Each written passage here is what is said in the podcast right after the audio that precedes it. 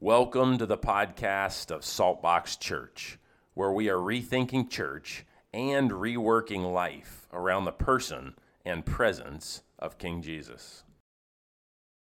Good morning. Welcome. Glad you are here. Let's say together uh, Lord Jesus, fill me. Lord Jesus, show me. Lord Jesus, convict me. And Lord Jesus, empower me. Father, as we open your word today in Acts, I pray that you would bring deep and profound revelation to our hearts and minds, and I pray that you would allow us to see and know you more deeply and more powerfully.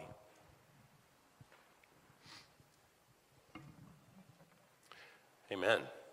Okay, I am in Acts 3, um, and I am, you know how I'm going to do. We're going to dig into Acts 3. We're going to ask the Lord Jesus to mix it up, to share with us, to speak with us, to change our perspectives, shift our paradigms, take us deeper. Um, and if you want to go ahead and put a finger in Luke uh, 22, I'm a fan of a paper Bible, if you didn't know that. Um, I love highlighters and pens, and you know, if you're scrolling, that's no condemnation. Scroll away, no problem. But we're in Acts 3. I'm going to reference Luke 22 because I think that gives us a really full picture. Um, and I, and I want to talk about something today that I think is unusual um, and you know how it is. I'm going to mine something out of this, or the Holy Spirit in me is going to mine something out of this. But what I see in Peter, in the passage we're about to read, is a depth of humility that I haven't seen previously in the scriptures. Make sense? So, what I want to look at is what is this thing in Peter? How did this humility get there? And could it be that the humility of heart that we're beginning to see in the Apostle Peter is the very thing that enables the kingdom of God to be manifest most powerfully in his life, in the life of the apostles, and in the New Testament church? Yeah? All right, y'all can interact with me. Come on. Okay, that's good. So, we're in Acts 3, and uh, I'm not going to read those first few verses. We did it last week, but Peter and John were going to the temple in Jerusalem to pray. Um, at three in the afternoon, and there was a man who was born um, paralyzed, probably from the waist down, from birth, um, so he could not walk. And do you remember what happened? He was healed. He was healed. He, he actually asked first for money, and uh, Peter notoriously looked at him and said, I don't have any silver and gold, but what I have, King Jesus, kingdom of God, I give to you in the name of Jesus. Stand up and walk. And it says, the scripture literally says, his feet, his ankles, and knees became strong, and he stood up, and then he's dancing and yelling and going around praising God, making a huge commotion all over the temple. So I want you to think about something though as this is happening because because this man is making now a huge commotion, what is gathering around Peter and John? A huge crowd, maybe several thousand people. In fact, if you uh, scroll ahead or flip ahead to Acts 4, look at Acts 4 4. It says, But many who heard his message believed. That's Peter's message. So the number of men who believed grew to 5,000. So 2,000 people are actually going to come to Christ because of this guy being healed and then the sermon that Peter preached. So the question that I'm wrestling with is how is it that the, the kingdom of God is so powerfully manifest in and through the life of Peter? And what was happening in Peter's heart that allowed the kingdom to move through him so powerfully, both in supernatural healing, but also in leading people to Jesus and in growing the New Testament church? Make sense?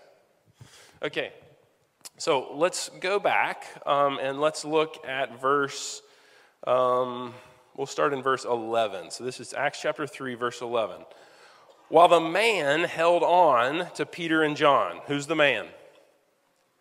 The man who was paralyzed from the waist down. That's right. Held on to Peter and John. Now, what's interesting about Peter and John here is Peter and John um, were fishing together uh, in Luke 5 when Jesus first called them. Interesting? Uh, what's also interesting about Peter and John um, is they were. Um, uh, they accompanied Jesus up some mountain. We don't know which mountain, but a some mountain when Jesus was transfigured um, and when God showed up and spoke to the Lord Jesus. Um, they also uh, prepared the last uh, Passover, where Jesus did really communion or the Lord's Supper for the first time in Luke 22. Um, also in Luke 22, Peter and John argued over who was the greatest. In fact, okay, here, here we are in Acts 3:11. While the man held on to Peter and John, all the people were astonished and came running to them in the place called Solomon's colonnade. Okay, flip over to Luke 22. I'm not going to read this whole thing, but I want to walk you through Luke 22. We're going to um, start at verse 20. Okay, it says, In the same way, after supper, he took the cup. Who took the cup? That's the Lord Jesus, that's right. And he said, This is the cup of the new covenant in my blood, which is poured out for you. What is this? This is the first communion. It's the first Lord's Supper. It's the first appropriation of the life, death, resurrection, and ascension of King Jesus. So, Jesus, sitting in this upper room, introduces all of the disciples um, to uh, the, the, the Lord's Supper. He introduces them to communion. And what do the disciples promptly do? They get in an argument over who's the greatest. That sounds like us, doesn't it? So the Lord Jesus is there. They're lounging at this table. He's breaking bread. He's pouring out wine. He's saying to them, I am literally going to go and my body is going to be broken. My blood is going to be shed. I am fulfilling the old covenant and moving us into the new covenant. I am the Lamb of God. I am becoming the Lamb of God. I am going to be crucified. And if you're willing to give or surrender your life, then the life, my life, the life of Jesus, will take up residence inside of you um, in this new covenant. He's saying, saying all that to them. Now, do they get it? Very, very little. And what do they do? It's like Jeffrey and I getting in a fight over who's the greatest. I mean, you got to feel this, get this, understand this these guys are all sitting around the Lord of glory, the creator of heaven and earth, the one who knows their names and knit them together and was there at the beginning before time and will be there at the end after time. The Lord of all glory, the author of life, Peter actually calls him in Acts 3, it is sitting there with them, breaking bread, helping them into the new covenant, and they get in a fight about which one's better. So, how in the world do we have Peter and John who are arguing about who's greater, who's better, who's going to have the biggest, you know, whatever at the end, um, the, the, the biggest crown in eternity at the end of the race? How do we go from that to suddenly Peter and John um, are in a full partnership here in Acts 3? And, and, what I'd actually want to begin to propose to you is um, insecurity inside of us, um, relying on our own self, drives us to take credit or compete for greatness, but humility allows us to give credit to God. You follow me? Uh, to the degree that you are striving for, competing for um, recognition or greatness, is also probably the degree to which the kingdom of God is not fully able to work in you and through you. That's a little humbling. Okay? So let's, uh, well, let me just finish walking you through here. So these guys get in a big old fight sitting around at the Last Supper about who's going to be the greatest. Jesus corrects them. I'm not going to turn here, but you could also cross reference John 13. These two stories go hand in hand. But as Jesus is sitting there, instead of simply correcting them, which he does, he actually pulls out a pan of water, um, probably some olive oil, and a towel, and he goes around and he literally washes their feet. So, the Lord of glory, creator of heaven and earth, commander of all of the angel armies, I mean, the one, the King of Kings, the Lord of Lords, the Master, the Creator, the Savior, um, corrects their fight, and not just corrects it with words, but then he demonstrates it by getting down on his knees and he washes their feet. So he demonstrates greatness.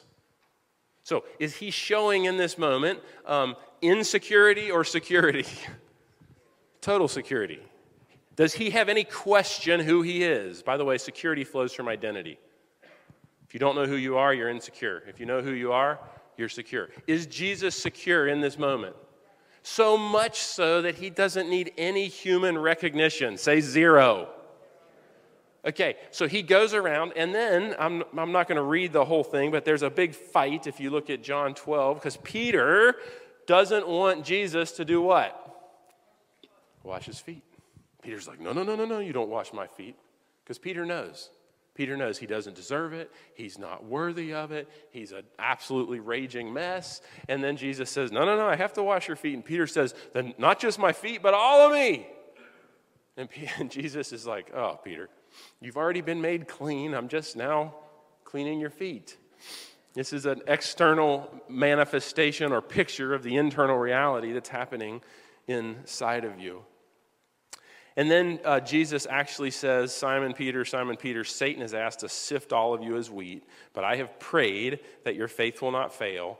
And when you've turned back, strengthen your brother. And so, what Jesus is now foretelling is that Peter's going to go through his three denials of Christ. So he's saying you are going to be sifted. In your sifting, you're going to fall and fail. I'm praying that your faith won't fail when you fall. And when you turn, you're actually going to strengthen your brothers and sisters. Now, let's flip back to Acts 3, verse 11. While the man held on to Peter and John, all the people were astonished and came running to them in the place called Solomon's Colonnade. Verse 12. When Peter saw this, he said to them, People of Israel, why does this surprise you? Why do you stare at us as if by our own power or godliness we had made this man walk? That's humility. Does he take credit? Verse 13, the God of Abraham, the God of Isaac, and the God of Jacob, and every person in there would have known Abraham, Isaac, and Jacob, right? In fact, uh, likely the place where the temple was built, the Temple Mount, was the same place Abraham took Isaac up the mountain um, to, uh, at, the, at the call of God to sacrifice him in the Old Testament. That's another thing for another day. But everyone knew the God of Abraham, Isaac, and Jacob, the God of our fathers, has glorified his servant Jesus. And then Peter flips it and go, But you handed him over to be killed and you disowned him before Pilate. Okay, so here's what I want to wrestle with. In this moment, verse 12, Peter saw this. He said to them, People of Israel, why does this surprise you? Is it possible that there's a moment in time here where Peter wants to take credit?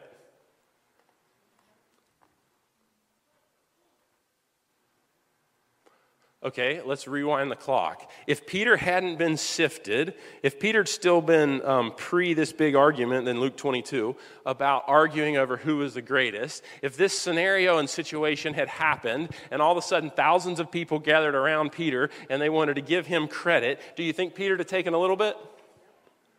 I think he would have. I don't know that he would have taken total credit. But I think at that point in time, pre sifting, back to Luke 22, if everyone had gathered around, they're all astonished, they're amazed. He said to them, People of Israel, why does this surprise you? This is John and I, and we're great. Why would this surprise you? We are, you know, but, but what you have instead is you have a man who has now embraced humility and brokenness of spirit to the point where he doesn't take any credit. Look at this. This is so powerful. And, and I would say to you, humility is the conduit of heaven. Humility is the, is the key to the kingdom. Humility is the thing by which you can begin to access not only the person of Jesus, but the active, daily, infilling, abiding presence of Jesus in your life. And it's the thing that, even as a church, when we come together as a group of believers, it's the thing by which God is most powerfully activated in our midst, in our life, in our relationships, and in our worship because we're not up here self directing or sort of hogging the spotlight, but rather we are all giving um, glory and honor and praise to the Lord Jesus. Does that make sense? That, that's, what, that's what the call of us as New Testament believers is really all about. So I would say there is probably, and I, I, can't, this is totally conjecture, this is Michael Mattis, this is not clearly in the scripture, but I would say in that verse 12, there's this moment where if you go back to my sermon last week where Peter's, he's, he's caught um, in, this, in this moment. Do I um, acknowledge that it's all God? Do I take a little bit of credit? There's probably a little moment where he has this old prick of human pride. And it sounds nice to take some credit, doesn't it? But he says, Why does this surprise you? Why do you stare at us as if by our own power or godliness we made this man walk? I mean, he gives full credit to God. If we had to define humility based on this passage, so let's keep reading just for a minute. Um, verse 15, he actually says to them, You killed the author of life. I mean, can you imagine if y'all came in this morning and I just stood up and said, Y'all killed? But, but that's what Peter's doing. So, so I think when I look at that, verse 15, I look at this entire passage all the way through to chapter 4, what I begin to see is that I think humility is two things. It's honestly assessing ourselves in light of God's holiness and our sinfulness. Okay? But there's a second part, and it is um, recognizing that we can trade our sinfulness for His holiness. You follow me? So there's this ongoing recognition that humility is a, is a posturing when you give your life to Jesus, when you surrender your life to Jesus. That's our mission statement as a church, leading people to become fully surrendered followers of Jesus. You are trading your brokenness or your sinfulness for the holiness and righteousness of God. You've seen me, uh, perhaps if you've been here, I'll take my jacket and I'll, and I'll take it off. That's my brokenness. And I'm, I'm handing it to Jesus symbolically, and symbolically, I'm putting on the life righteousness of Christ. That's what happens. It's this supernatural transaction. And it happens not just when we come to Christ, but it happens day by day as we appropriate the resurrection power of Jesus in our lives. Make sense? So you're in an interaction with your spouse or your roommate or at work or whatever, something happens, and you've got this nasty response that rises up inside of you. Y'all ever have that? You are not telling me the truth if you don't say yes. When that thing rises up, you're faced with that same moment of, am I going to lay this down? Am I going to surrender it all? Am I going to allow the life of Christ to be lived in me and through me? Am I going to allow the kingdom of God to become, a, am I going to become a conduit of the kingdom of God um, for this moment in my family, in my work, in my relationships? Or am I going to um, take sort of a position of pride, defend myself, um, rear up, have my own will and way, in which, what does the kingdom of God do? What does the presence of the Holy Holy Spirit do if you persist in your own way?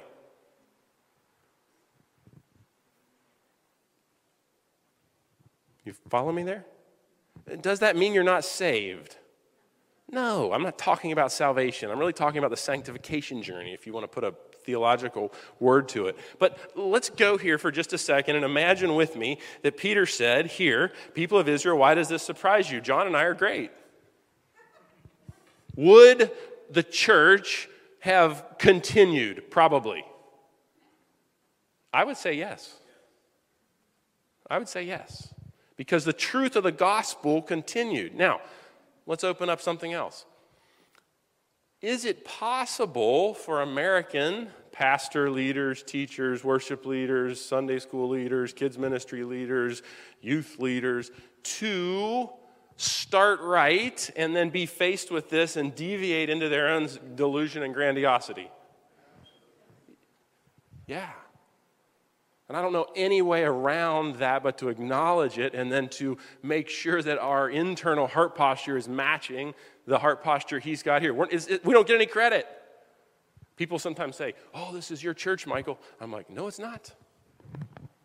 No. This is Jesus' church. I am called to shepherd this church for a moment in time. I assure you that the next three or four decades will pass really, really quickly, and guess where Michael will be? I am not going to be here and wherever, four or five decades. I have no idea how long God will give me or not give me. But this is not my church. This is His church. And I am called, and some of the ones up here are called, to steward and shepherd this church and attempt to lead it into the fullness of the kingdom of God and the power and presence of Jesus in our lives. That's it. Now, let's, let's, it's easy to look at pastors and leaders and go, oh, yeah, look where they messed up. Now, let's flip the paradigm or flip the analogy can we as individual believers take credit for what God's done in our lives? Whew! Why do we pray before every meal? Why is that a thing that Christians often do? And we usually say, God, thank you for the food. Now, we don't live in a, uh, there's, there is a um, food desert in our city, but most of us don't live in that type of neediness. But the reason for praying and blessing the food is number one, but you're giving gratitude to God that who provided? Did you? So, is it easy for us as believers to move out of this humble posture that becomes a conduit of the kingdom of God that allows you to use sort of spiritual keys to open the kingdom of God in your life to where suddenly you are taking credit for what is happening in your life? Yes. And when we do that, church, what does the presence of the Holy Spirit begin to do? Now, does that make us not saved? Can churches go on with the presence and power of the Holy Spirit beginning to? Yes, they do all around our country.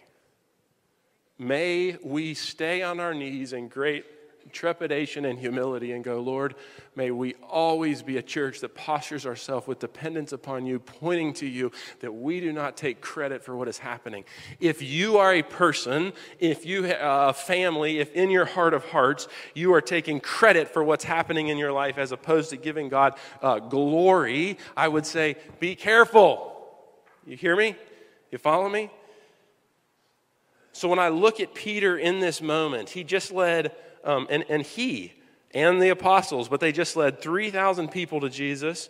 Um, the gift of the Holy Spirit is manifest. Then he sees this guy, he's healed from the legs down, and then all of a sudden another crowd gathers and another 2,000 people come to Jesus. So the, the church has gone from um, a, a, a, few women at the cross of Christ and the Apostle John, everybody else bailed out and ran, um, to 12, uh, well, 11, because one of them um, betrayed Jesus and committed suicide, but 11 apostles, um, and then an upper room where there's 120 um, people gathered to pray after Jesus ascended, to now uh, 3,120 to now 2,000 more. So we now have 5,120 believers. And I would say to you, the only way by which the church goes through these massive growths in the release of the Spirit, that they're moving in the fullness of the power and presence of the Holy Spirit, is because they've postured their hearts full of humility. Now, I asked before, and I can wrestle with this a minute if you want. Could the church have gone on meeting because it was built on the bedrock of truth if Peter took credit that day? Yeah, but would it have had the same power and presence? Absolutely not. Absolutely not. So, I, my um, preference and my prayer, even as we're in this church wide fast, one of my prayers is Lord, I don't just want to finish the race. I want to actually finish the race having given you glory every step of the way, never stepped in to take credit, um, keeping a humble heart posture, and have led people into the full reality of what a biblical version of Christianity, a relationship with Jesus, looks like. That's the goal. That's the prayer. So let's go back. Define humility. If I look at this passage, I think defining humility from this passage would be honestly assessing ourselves in light of God's holiness and our sinfulness, number one. But it's number two, exchanging our sinfulness for God's holiness. That's what humility is. And when you're living in this place where my righteousness is not, come on, is my righteousness mine? Who, whose righteousness is mine? Like, all right, go there a second. Y'all, come on, y'all. We gotta, we gotta get this. Michael, so who lives inside of Michael? Jesus. Jesus has, ex- I've exchanged my brokenness, my sinfulness for the righteousness of Christ. Michael's righteousness, who does it belong to? Jesus. Why? So that I won't boast. There's actually a passage that Paul wrote about this. So that it develops humility and contrition in my heart, so that the kingdom of God will continue to work in and through. That's the entire idea. Because if my righteousness was my own, because of human nature, fallen human nature, I should say, what would I do? I'd become a braggart. And you would too. You know, I won't, Michael. Human nature. Okay. It's interesting because there was a um, it, part, part of its legend, part of its probably church history.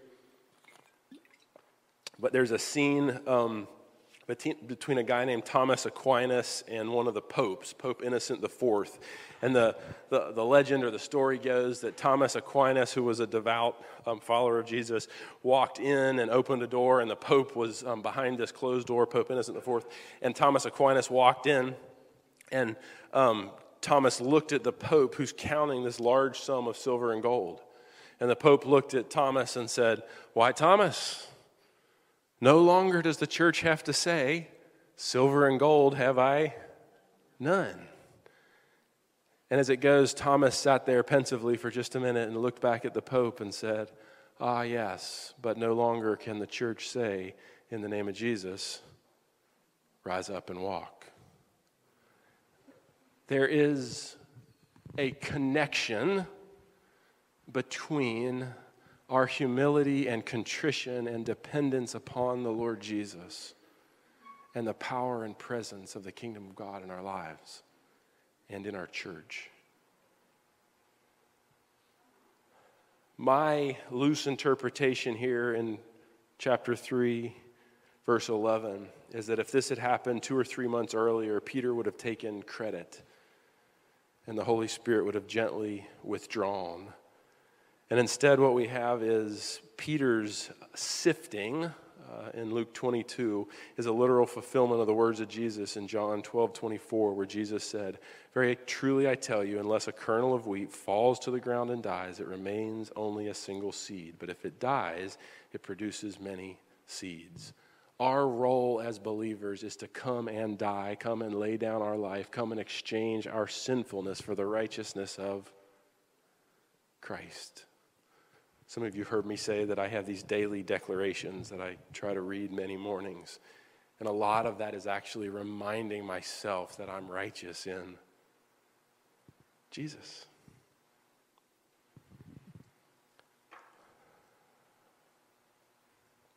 A guy named A.W. Tozer, that I absolutely love, uh, he wrote once and he said, God cannot bless a man or woman greatly until he has hurt them deeply. How did Peter get to the point where he could wield the power and presence of God in the way that he did? By being sifted. By being sifted. Charles Spurgeon once said the worst thing that can happen to us is to have a path that is too smooth. One of the greatest blessings the Lord gave us is a cross. It's always mind boggling to me that the Lord Jesus would preach the gospel before he died on a cross and he would say, Take up your cross and follow me before he died. I'm always like, how could you say that to people? What in the world was that like, standing on a mountain saying, Take up your cross and follow me? It's like it's an implement of death. How did they even know what he was talking about? It's no different than me standing here and saying, Go get an electric chair and follow Jesus. I mean, really, it's like it's, it's a what? It, it, it defies total logic. But when you begin to step back and look at it, the call is to lay down your sinfulness and exchange it for the righteousness of God. That's what he's saying. It's an invitation to experience the presence and the power of God. Another person that I like, Dr. Martyn Lloyd, uh, Lloyd Jones, said the worst thing that can happen to a man or woman is to succeed before they're ready.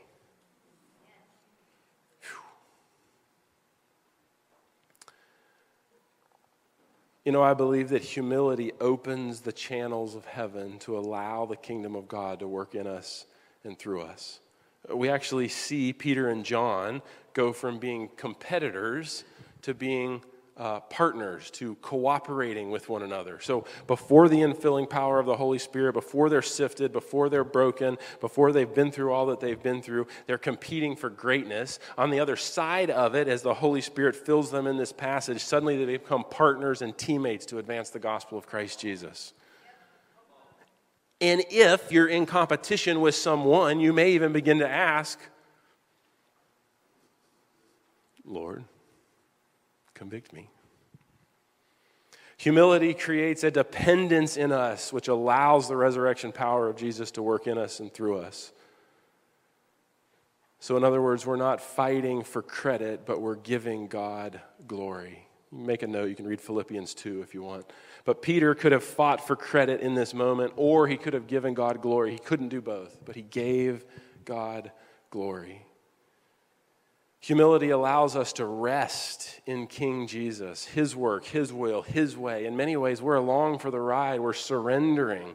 If you're reading your one year Bible, uh, this week we've been reading about um, Joseph in the Old Testament. And there's a passage I love because Pharaoh, who's Pharaoh is not just like, you know, the king of Egypt. He is, but he's also the head of the known world at this time. It's the most powerful human alive.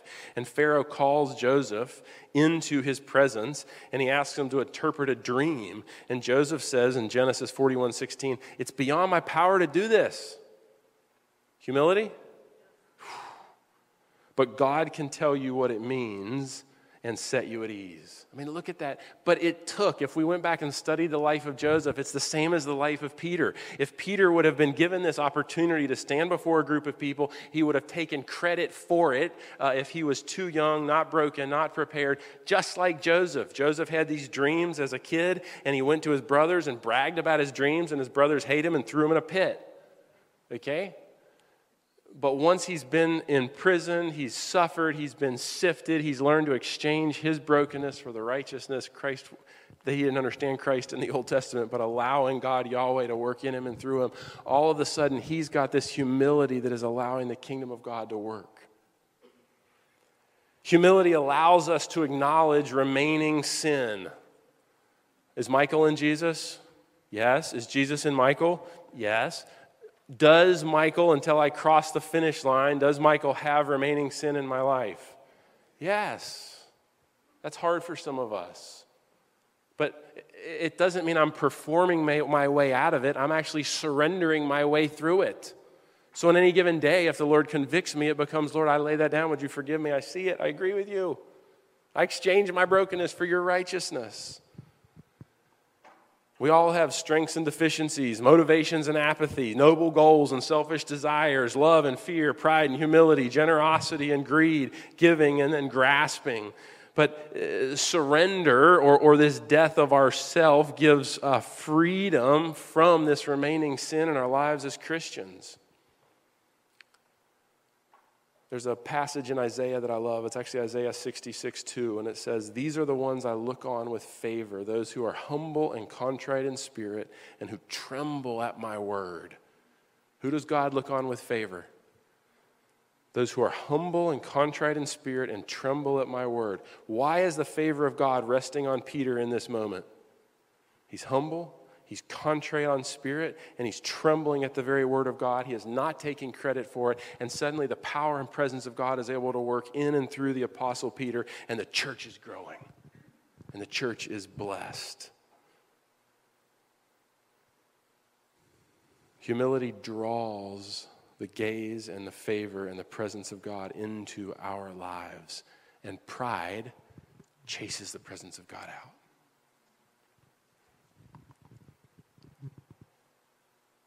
When I was 16, I set, I set out on a course uh, to plant a church, believe it or not. I came to Christ young. I was born and, and raised in a wonderful Christian home. By the time I was 13, 14, 15, and 16, I'm thinking I'm going to plant a church. And uh, my plan was to graduate from UNCW, and then I was going to take a brief run through seminary, and then I was going to start a big church in Wilmington when I was about 23 or 24 and it probably would have done great, and people would have come. And I think I'd have preached Michael and not Jesus. And the Lord let me go through a seven year, uh, super painful sifting from 19 to age 26, 27, where there was such brokenness, and not just brokenness, but humiliation, my own sin, things done around me and to me that I couldn't control. And after, the, as the years have passed, when he called us to plant this church, I drug my feet and went, I'll never be able to do it, Lord. I'll never be able to do it. I'm not good enough. I don't know enough. I'm too broken. It's never going to work. Why? God takes a person through a journey of suffering and brokenness so that they can be resurrected to life in Christ Jesus. You want a great marriage? Journey through the suffering, journey through the brokenness, Begin to appropriate the life and resurrection power of Christ Jesus in you and encourage your spouse to do the same. You want a great journey at work. You want a situation with your roommates. Stop trying to change your spouse or your roommate or your kids or whatever and get in your own journey. Allow Jesus to work in you. And what happens is if Jesus is working in you and you're being defined at a higher level, guess what he's going to start doing with everybody else? Working on them. So let's talk about five practical symptoms that would indicate you need to grow in your humility. Number one, you're not self aware. you don't know what you don't know. Ask a few people how you come across. Ask them how you're doing. Ask them what they see. Get someone who will tell you the truth, not someone who's just going to give you the Sunday school answer. You hear me? Number two, lack of humility shows up when I encounter pain and disappointment. If I'm caught off guard, I'm reactive, I'm defensive when I encounter pain and disappointment. If I'm walking in humility, trusting Jesus, I can react in a way that's gentle and wise and strong. A lack of humility can show up in terms of exaggerated expectations from myself or church or organization you're in, your business, your family, your kids, your grandkids, and it can lead to real disappointment and discouragement. Another symptom that you need to grow in your humility is you tend to take credit instead of giving God glory. Can we take credit for failure? Can we take credit for success? Another symptom is I tend to compete with people instead of partner with people. It's a symptom. You need to grow in your humility, partnering people for God's glory. Let's end here. In fact, uh, worship team, if you guys are there, come on back out, Daniel and Missy. you don't necessarily need to turn here, but in 1 Peter 5 6, Peter actually wrote, this is the same Peter that just preached in our passage, and the guy was healed, and 2,000 people came to faith. But 1 Peter 5 6 says, Humble yourselves, therefore, under God's mighty hand, that he may lift you up in due time. Humble yourselves, therefore, under God's mighty hand. And here's what I'm absolutely convinced. You guys can start playing whenever you're ready. But here's what I'm convinced is that if you read the passage where Peter got out of the boat and walked on water, he actually walked on water for a little while. And then who remembers what happened? He sank. Okay? So Peter's now sinking in the water, right? And he's calling out to Jesus and he's reaching up to Jesus. And what does the hand of Jesus do? Reaches out to him. So I want you to get the imagery here. I want you to get the imagery here. Humble yourselves, therefore, under God's mighty hand, that he may lift you up. I'm convinced that when Peter wrote this, he was thinking about sinking in the waves of the Sea of Galilee. I'm convinced that when Peter stood in this Acts 3 and said, Why in the world are you trying to give us credit? We didn't do it. This is God. Is that he was thinking of sinking beneath the waves and crying out for the hand of Jesus, and Jesus coming over and picking him up and lifting him up. Daniel had us sing surrender. And the whole idea of surrender is laying it all down. But when, when uh, if you watch a movie and they say, um, surrender, come out with your. What's Peter do when he's sinking? Surrender, hands up. In this moment, surrender becomes a picture both of laying it all down, but it also becomes a, a picture of we are now being made victorious with Christ because he's lifting us up through the waters. Follow me? Humble yourselves, therefore, under God's mighty hand, that he may lift you up in due time.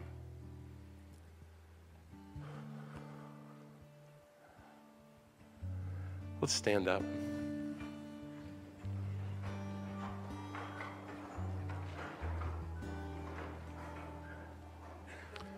Prayer team, if you guys would come up to the front or even down on the sides, just make yourself available. if you're here in the building or even online and you've never given your heart to this King Jesus, if you've never exchanged your brokenness for the, the life of Christ and his righteousness, I'd love to pray with you. I'm going to be right here. If you're online, make a comment in the comment section and we'd love to follow up with you. Prayer team, would y'all come on down if you're here for prayer? I'm going to close us. Maybe we can worship as we close. Lord Jesus, I pray that we would be a church that humbles ourselves before your mighty hand. Father, I pray that we would be a church that bows our knee before you and that you and you alone would be lifted up.